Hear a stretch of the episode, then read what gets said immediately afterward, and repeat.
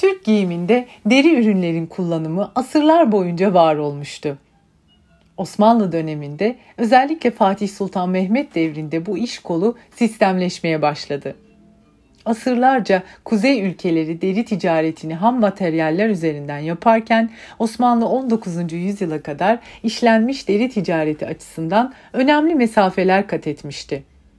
Ancak bu yüzyıl içinde giderek endüstriyel bir hal alan sektörde geleneksel yöntemlerle var olmak güçleşti. Osmanlı coğrafyasında varoluşsal bir başka sorun da aynı yüzyılda Balkanlarda ortaya çıkmaya başladı.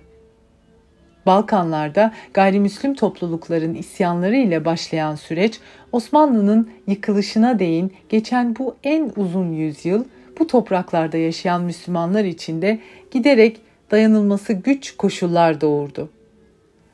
İşte bu koşullar içinde yoğrulan isimlerden biri de Üsküplü Saraç İsmail Efendi'dir. Diğer adı Veles olan Köprülü beldesinde küçük bir dükkanda dericilik yapan İsmail Efendi'nin yaşamı da muhtemelen bu iç isyanlarla çalkalanan bölgenin güvenlik sorunları ve bunların yarattığı istikrarsızlık içindeki ekonomik sorunlarla geçmiştir. Eski dilde sarraç, deri işiyle uğraşan kimse anlamına geliyordu ve Üsküp'teki Müslüman mahallelerinden birinin adının Sarraç Tursun olmasına bakılırsa dericilik şehirde mazisi olan iş kollarından biriydi. İsmail Efendi de Veles'te küçük bir imalathane ve dükkanı bir arada barındıran mekanında işlenmiş deri üzerine çalışıyordu. Günümüzde onun izinden ilerleyen torunları Petek Saraciye markasının kuruluşu için bin sekiz yüz elli beş yılını işaret etmektedir. Bu tarih Petek Saraciye'ye ticaret yapma sertifikası veren Rusya Federasyonu gibi pek çok ülke ve uluslararası kurum tarafından da kabul görmüştür. İsmail Efendi Vardar Nehri kıyısında küçük şehrin bütün esnafının bir arada olduğu küçük çarşı içinde çarık, at koşumu ve kırbaç yapmaktaydı. Bu mesleğe oğlu Hüseyin de ilgi duymuş, ondan işin inceliklerini öğrenmişti. Bununla da yetinmeyen Hüseyin Efendi, o yıllarda deri işçiliğinde önemli bir merkez konumunda olan Avusturya'ya giderek hem meslek bilgilerini arttırmış hem de ufkunu genişletmişti. bin sekiz yüz seksen iki yılında gittiği Avusturya'dan döndüğünde yeniden babasının yanında çalışmıştı. Ancak İsmail Efendi ve ailesinin tek geçim kaynağı saraçlık değildi. Aynı zamanda aile makul ölçülerde bağcılık da yapmaktaydı. Başbakanlık Osmanlı Arşivinde yer alan bir belgede Saraç İsmail Efendi ve hayatıyla ilgili ilgi çekici bazı ipuçları yer almaktaydı. bin dokuz yüz altı tarihli belgede İsmail Efendi geçen yıldan borçlu olduğu aşar vergisinin yeni çıkan vergi affı kapsamına girmiyorsa o yıl yapacağı ödemeden mahsup edilmesini talep etmekteydi. Aşar vergisi yapılan tarımsal üretim üzerinden alınan onda birlik bir vergi olduğuna göre Saraç İsmail'in bir yandan da ziraatle uğraştığı anlaşılmaktadır.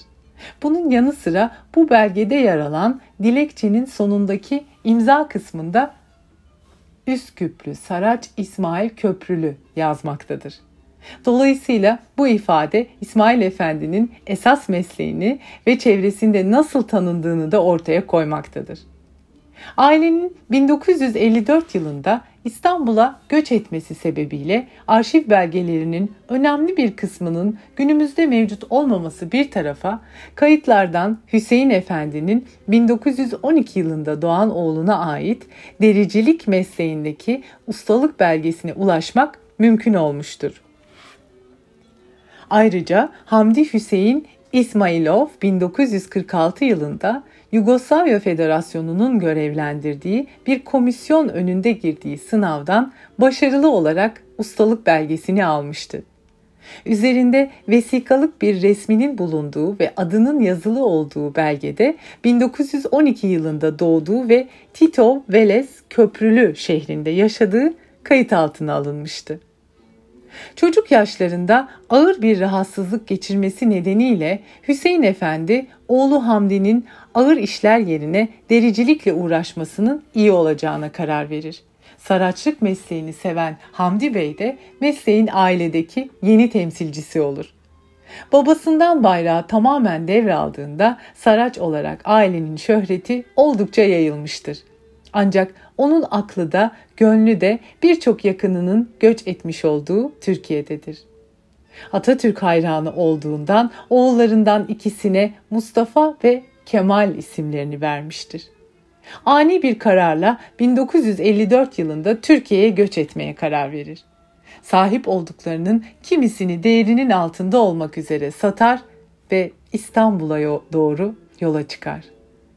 Saraç İsmail'in torunu ailenin dericiliğinin yüzüncü yılında Türkiye'ye gelmiştir.